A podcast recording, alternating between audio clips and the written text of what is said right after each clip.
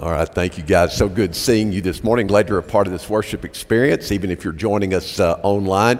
And uh, always, our prayer is that uh, during the course of this service, as God speaks to your heart and stirs in your heart and mind, uh, leading you to consider decisions about your relationship with Him, we do hope that uh, you will take the time to reach out. Just text FL Respond to that number that is provided for you, 833 571 3475, and enable us to, to converse with you, to reach out to you, pray with you about the decision that God is laying on your heart. Maybe for some of you this morning here or online, uh, it means coming to that place of deciding once and for all to become a follower of Jesus Christ.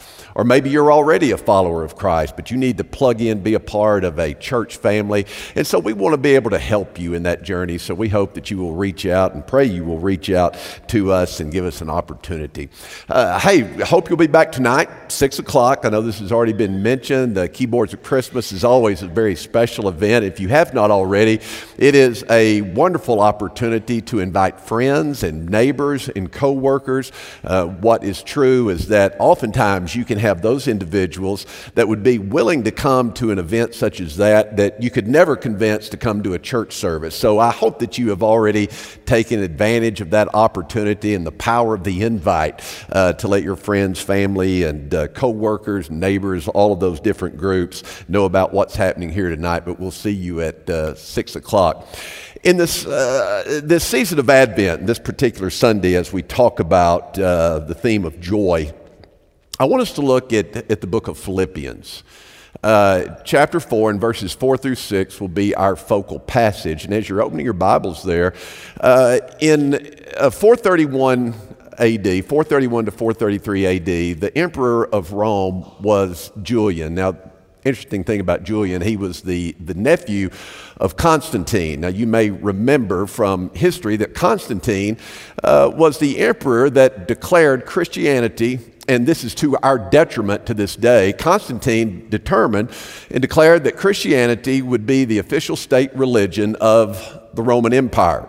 His nephew, Julian, was a man, a young man that uh, studied theology. He studied the Christian faith and uh, would even lead worship at times. But after becoming the emperor and probably having all the things available to him that that position afforded him, he renounced the Christian faith. In fact, history documents Julian as being Julian the apostate. That's how he's, how he's known. Julian's complaint against Christianity was this. He said, quote, Have you looked at these Christians closely? Hollow eyed, pale cheeked, flat breasted, all. They brood their lives away, unspurred by ambition. The sun shines for them, but they do not see it. The earth offers them its fullness, that, but they desire it not. All they desire is to renounce and to suffer that they may come to die. Now, whatever else Julian may have known about the Christian faith or understood about Christian theology, his perception of those that he knew in his circles, those professing Christians with whom he was familiar, that there was a lack of joy in their life. There was a lack of vividness and vitality about this faith and this Savior that they were supposedly following. Now, in my background, not being raised in church, and I certainly didn't have the knowledge of a Julian, but if you were to ask me back then as a young man how I would define Christianity based upon how I observed other Christians, I would pretty much have to agree with Julian. That was my perception of, of Christians. The professing Christians that I knew in high school and in college before becoming a, a Christian, they were a sour bunch. I mean, man, it just seemed like they hated everything and everybody. They were judgmental, critical. It seemed like their biggest fear was being caught in a room where a joke's being told. I mean, there was just, there was just seemingly no enjoyment of life. I mean, they made, the ones I knew, they made the Puritans look like party animals. Well, maybe you're not familiar with Puritans. You know, if, you, if you're familiar with history, if you, if, you took, if you took history, which I know you all did at some point in school, the, the Puritans in the colonial America, I mean, we're, we're all, in a sense, the ancestors of, of Puritans. Some, someone has well said regarding Puritanism, and I disagree with it, but one of their critics of Puritanism said that Puritanism is, is the haunting fear that someone somewhere may be having a good time. And sadly, that's the way Christianity is often portrayed. That was my understanding of the Christian faith when I looked upon it as an observer. So I'm grateful that, that when I became a believer, that, that my faith journey was not birthed by someone that, that, that looked that way. The man that would bring me to Christ had a very vibrant kind of faith, a very engaging kind of faith, a guy that, he was just a normal guy that actually enjoyed life. But I often saw contrast to his style and his, his portrayal of faith, especially among preachers. I, I, saw, I saw another side.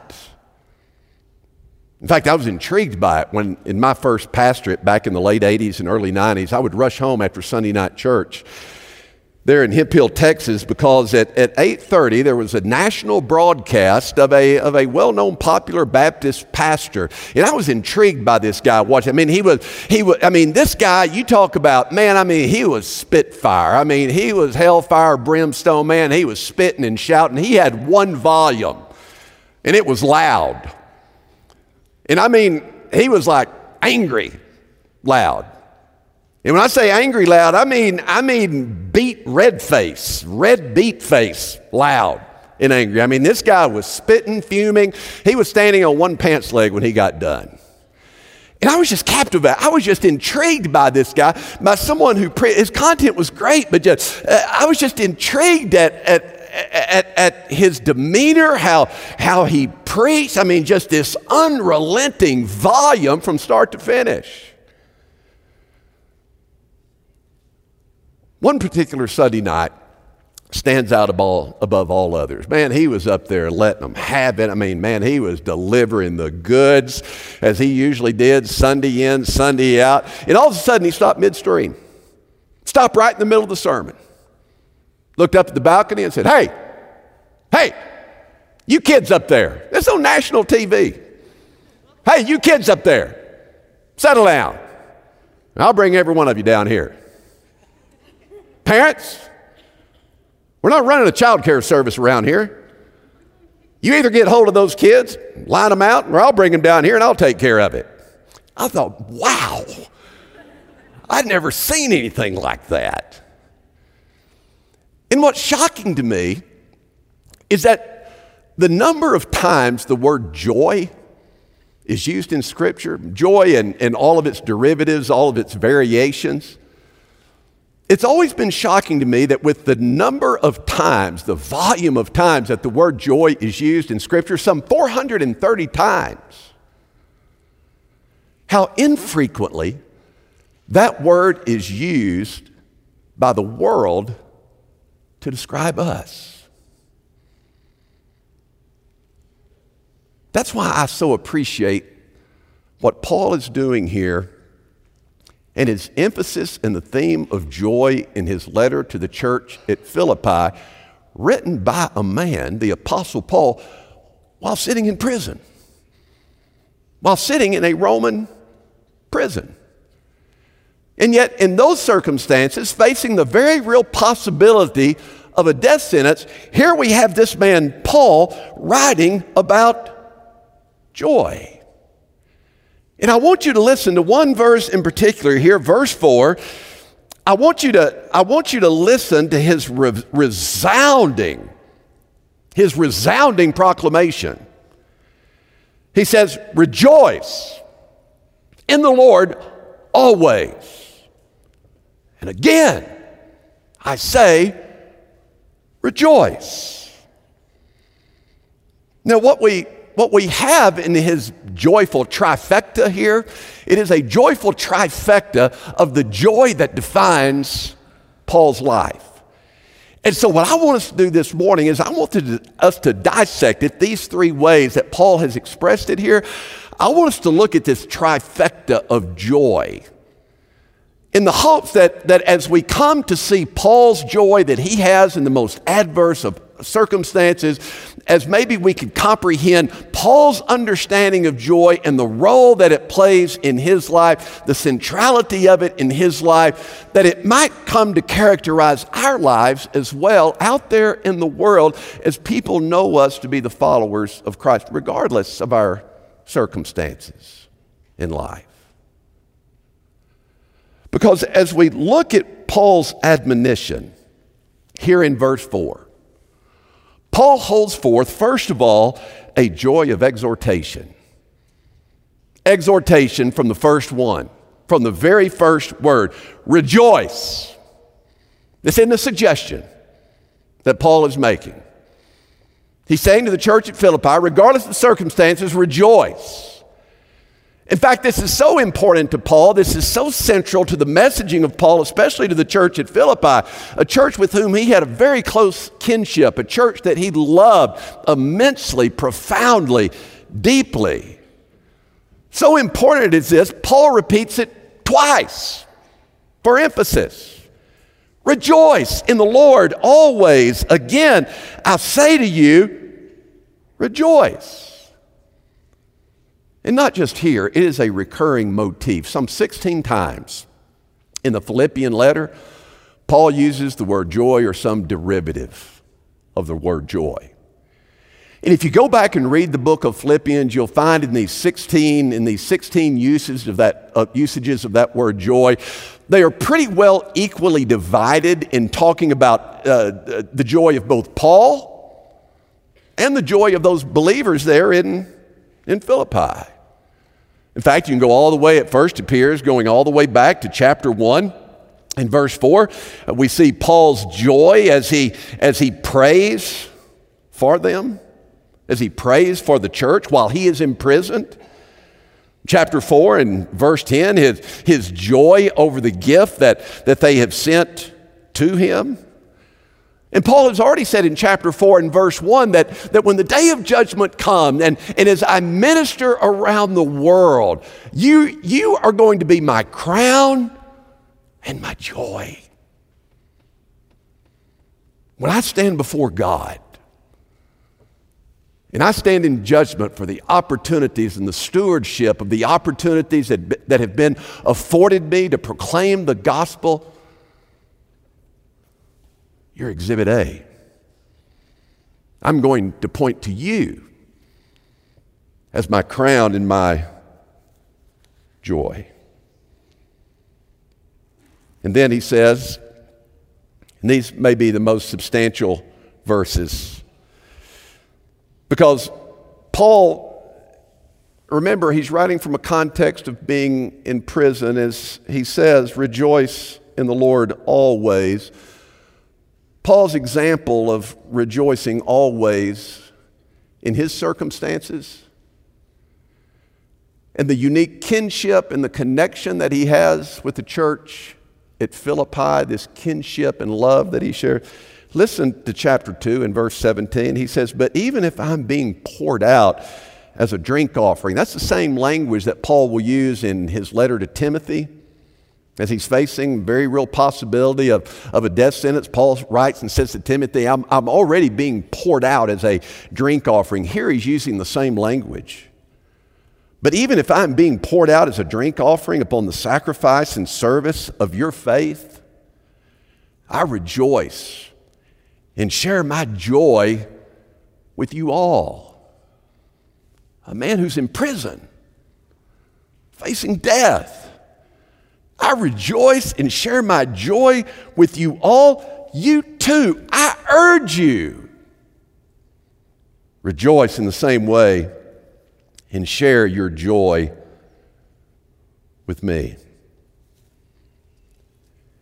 It's no wonder That is, Paul reflects the joy of his life, the joy that undergirds his life, the joy that sustains him. And as he expounds upon his understanding of joy and the role that it is to play in the life of the believer, then we should not be at all shocked that Paul, as he pens about his, his joy, as he pens his understanding of joy, that he does it with great exhortation to the church that this is to be our defining characteristic as the world looks upon us. It's not just a joy of exhortation, of which he writes, but it's also a joy of association. Notice, he says there in verse 4 rejoice in the Lord. There's, there's the source of our joy. Rejoice in the Lord always. Again, I will say, rejoice. And then in verse 5, uh, I like the connection here. He says, Let your gentle spirit be known to all people. The Lord is near. Perfect. For the Advent season, the Lord is near. Sounds like Emmanuel, doesn't it? God with us. Listen, our joy is based upon this association, it is based upon this relationship. Our joy is predicated by a relationship with the resurrected Christ. That is the basis. Our joy is found in Him, not in our, in our circumstances. This is a deeply rich spiritual quality. This joy is something that emerges as a result of this relationship with the resurrected Christ, His Spirit dwelling in us, Him abiding in us, and us abiding in Him. And not, and not just joy but all the virtues, all the qualities that are found that result from the fruit of the Spirit. Galatians chapter 5, verse 22. But the fruit of the Spirit is love, joy, peace, patience, kindness, goodness, faithfulness, gentleness, self control. Against such things, there is, no, there is no law, Paul says. Did you notice the first three virtues that were listed there in verse 22? Love, joy, and peace. Three of the themes of Advent. The only one missing from that list is hope. Well, why wouldn't hope be there? Well, it's because Christ Himself is the embodiment of hope. Remember, our definition as believers, our definition of, of hope, it's not, it's unlike the world, it's not wishful thinking, it is a conviction of what is to be. And it has just yet to become. We just await its happening. And yet, Christ Himself is the embodiment of what they had hoped. That God would send forth a Messiah, and in their patience and in their endurance, God sent forth His Son. As He says in Galatians 4, as Paul writes, when the fullness of time had come, God sent forth His Son into the world. And the hope of God's people was fulfilled in the birth of the Christ child, and through his resurrection, it has been affirmed that he is, in fact, the Christ, the promised one of God, the one in whom we hoped. And now is the one in whom we continue to hope until he comes again. And we have that same conviction that because he came, he will come again. But you know what our task is in the meantime? It is to bear the fruit of the Spirit of the resurrected Christ who dwells in us. That is our task that as the Spirit of God dwells in His people, as He abides in His people, in this in between time of having come and will come again, the Spirit is working, laboring in us, this work of transformation, working out our salvation. And how is that made evident? Listen, not by religious piety, not by sour faces, not by criticism, not by judgment, not by bitterness but it's the fruit of the Spirit being borne out of our lives. And if that's not the reality of our faith experience, if it's not the fruit of the Spirit that is being borne out of our lives, that's usually the result of, of either one or, or two things, one or, or maybe both.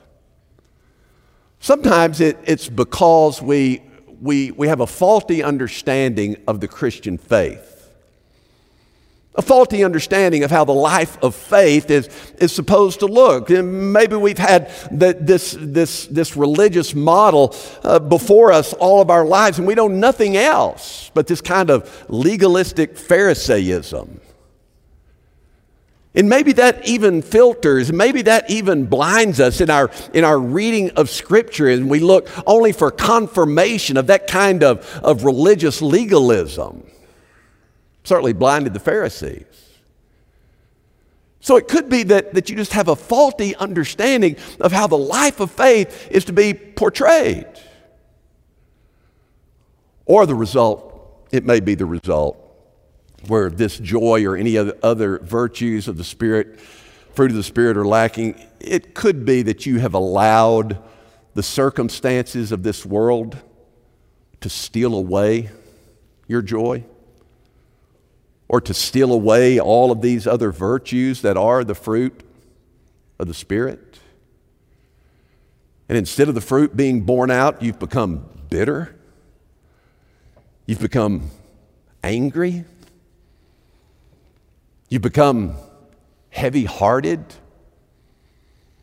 allowing the circumstances of life to overwhelm you and to steal away the testimony of the Spirit who lives and abides in you.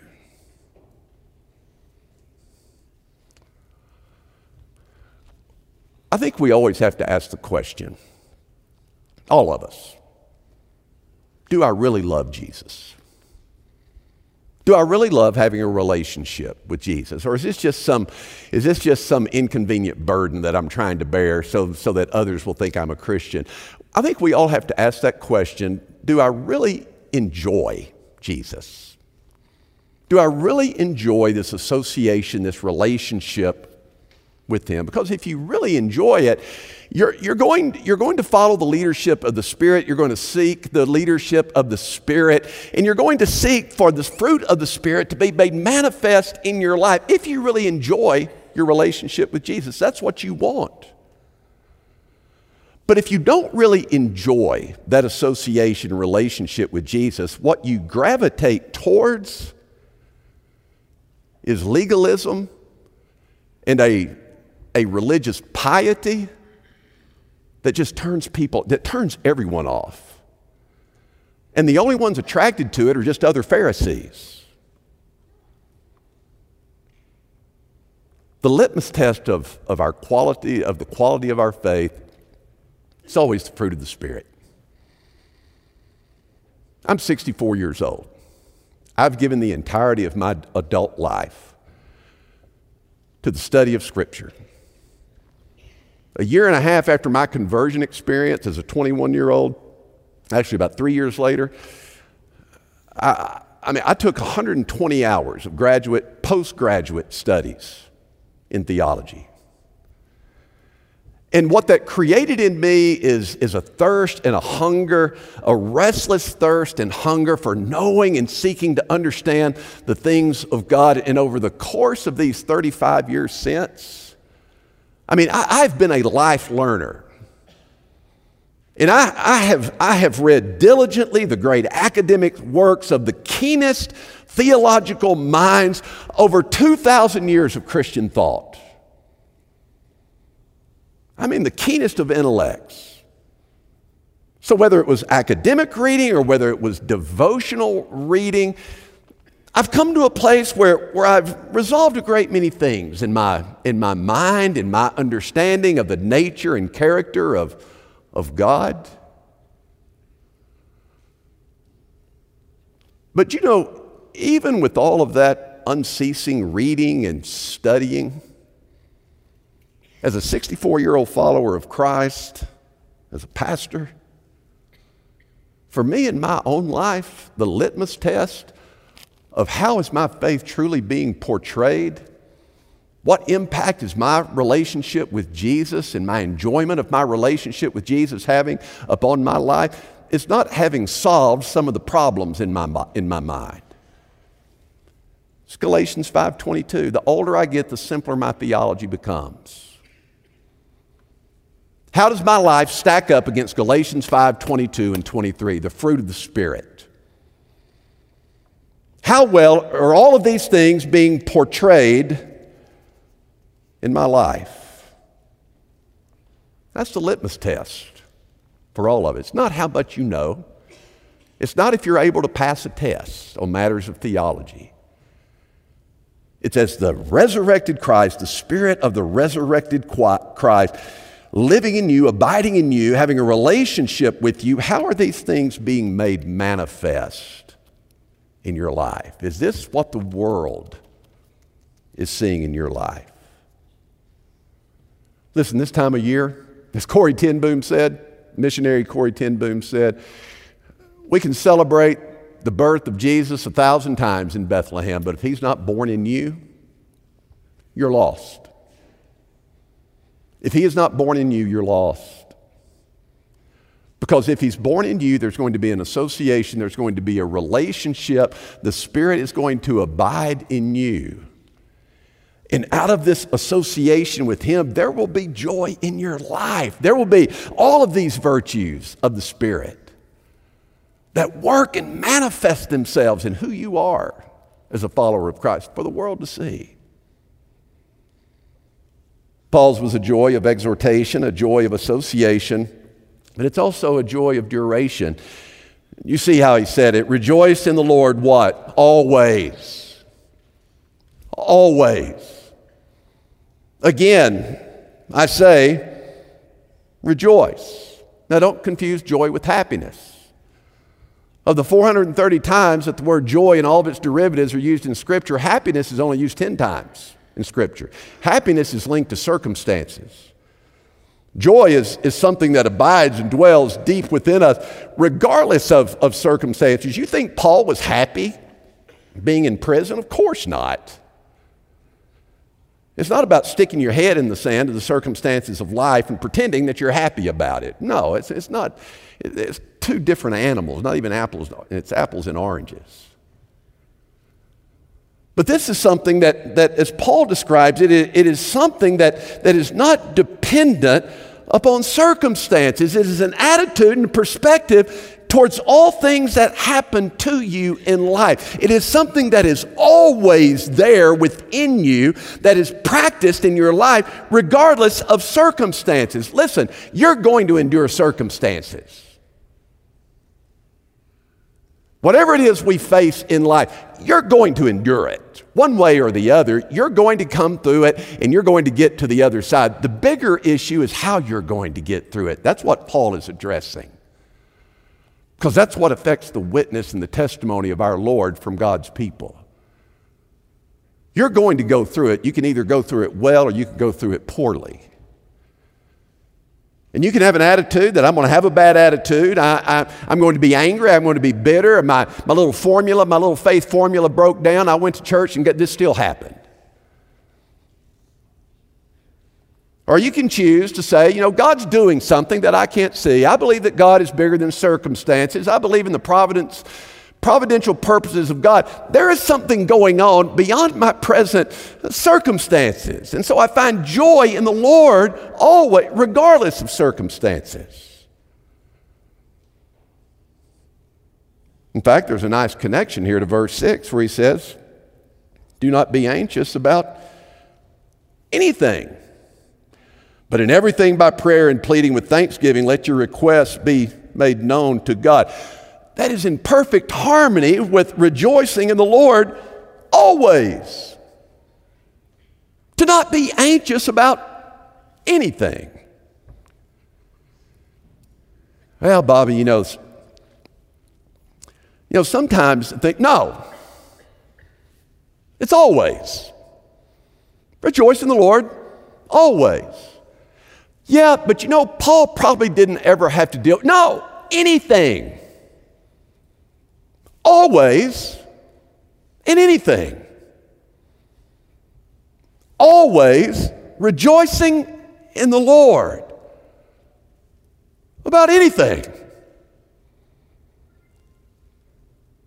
And when we have that attitude, when we determine as followers of Christ that that is going to be my spirit, that is going to be my attitude, that is going to be my approach, you know, in that you will find that you can endure through the most adverse and the most fearful circumstances that you will ever face in life.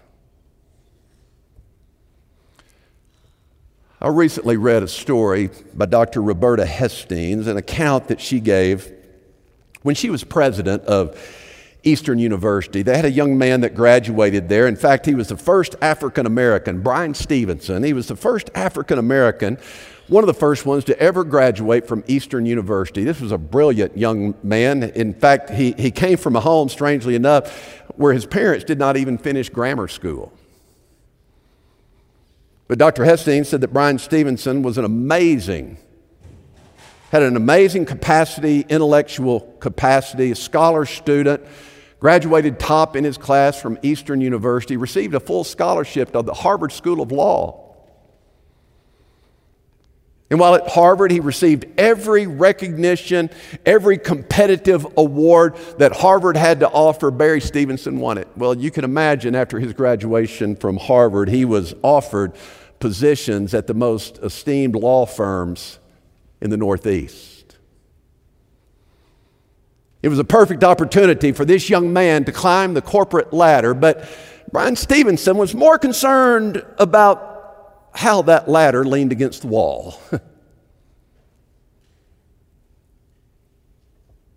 he had a sense of calling in his life. And so he decided to forego the large salaries, the partnerships, the potential to be an equity partner. He resisted the prestige of everything that, that these law firms were, were offering him, and he chose instead to go to Alabama.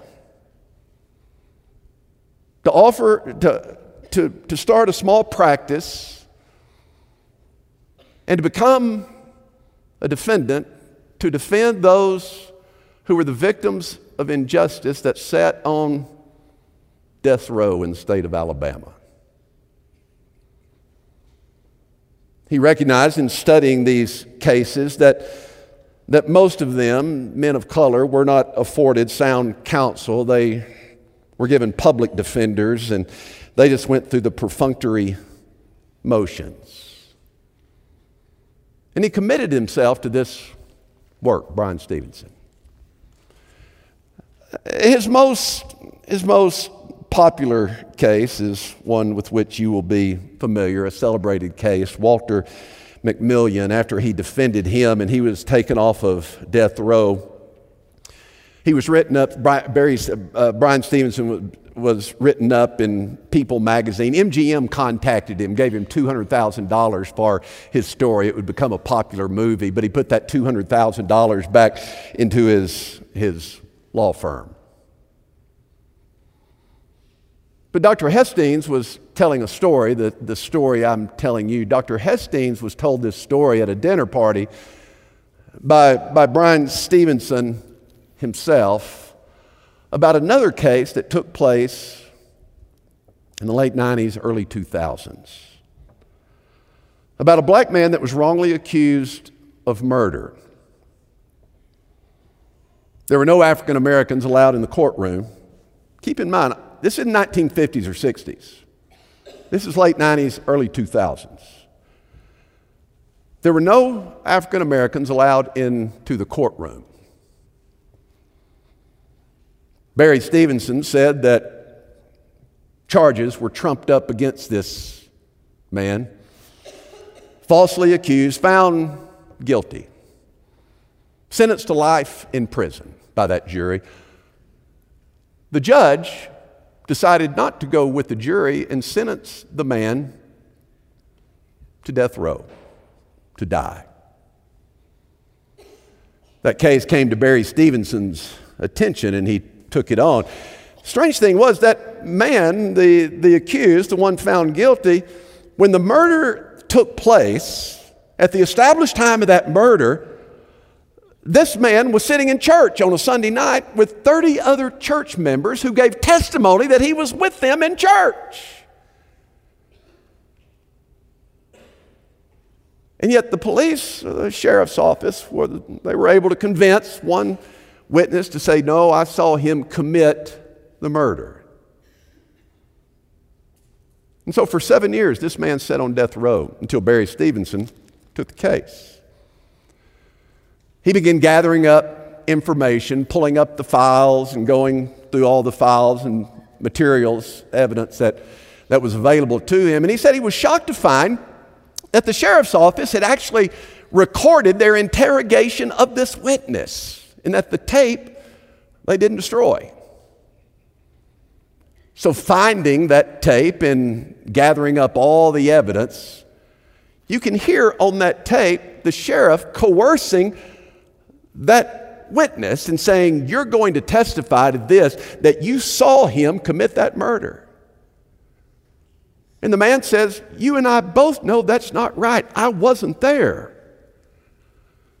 And you and I both know that he's innocent. And the sheriff said, If you don't testify to this, this is all on tape. If you don't testify to this, I'm going to arrange it to where you go to the electric chair with him. But we are going to get a conviction in this case. Now, when Barry Stevenson, jumping ahead seven years, when he presented all that evidence, there was a retrial.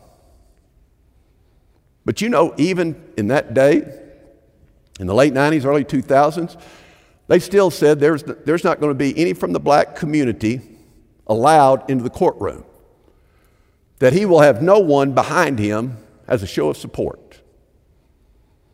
Well, there was such a public outrage that the court decided to allow a representation of the black community to sit in that courtroom behind the accused as just a show of support. The church in that community selected Ms. Williams to be that advocate, to be that witness of support. Ms. Williams was a 70 year old woman, white haired, on the appointed day, she wrapped her shawl around her shoulders, put on her hat, took her pocketbook, and she went to the courthouse. The sheriff's office had set up metal detectors at the door of, of that particular courtroom because they didn't know what was going to happen with this, this rowdy mob from the church.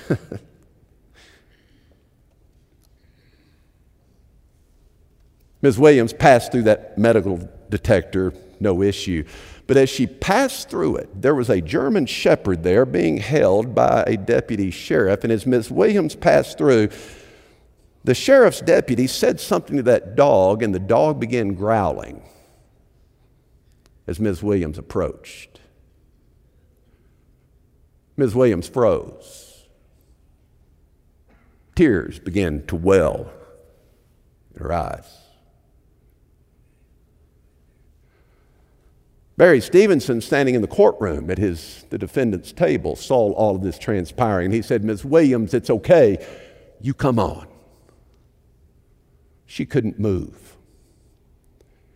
Tears began to flow down her face. She was immobilized completely. Finally, she was able to turn around and leave the courthouse. After the day's testimony, Barry Stevenson left. He thought everyone had left from the courthouse, but when he walked out, there was Ms. Williams standing there.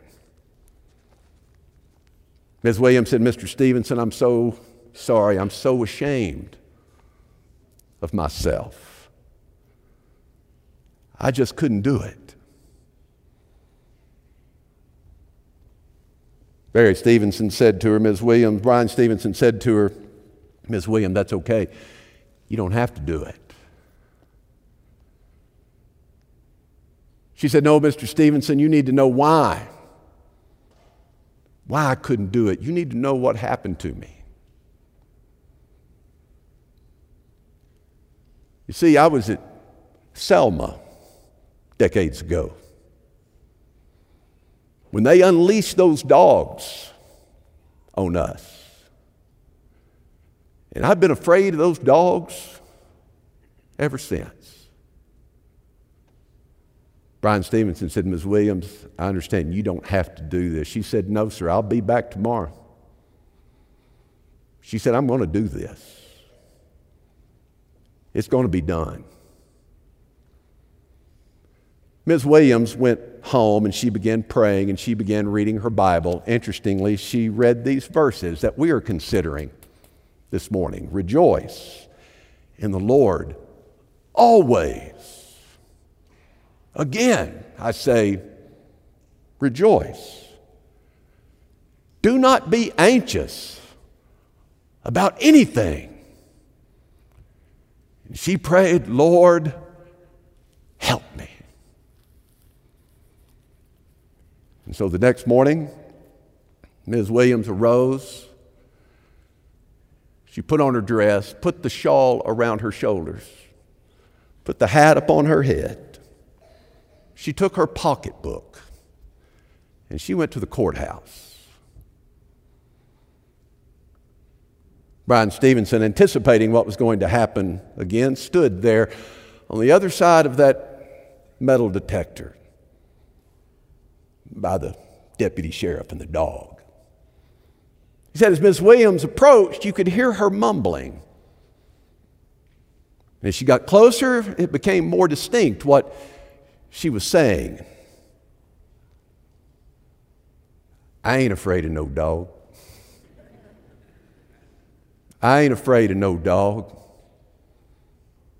Lord, help me. I ain't afraid of no dog. Ms. Williams went through that detector, past the dog. She sat on the front row by herself, behind the accused. And she got to hear the jury give the verdict not guilty.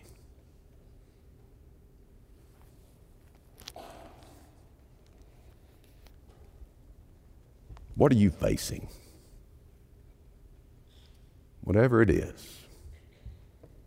Always, always, about anything,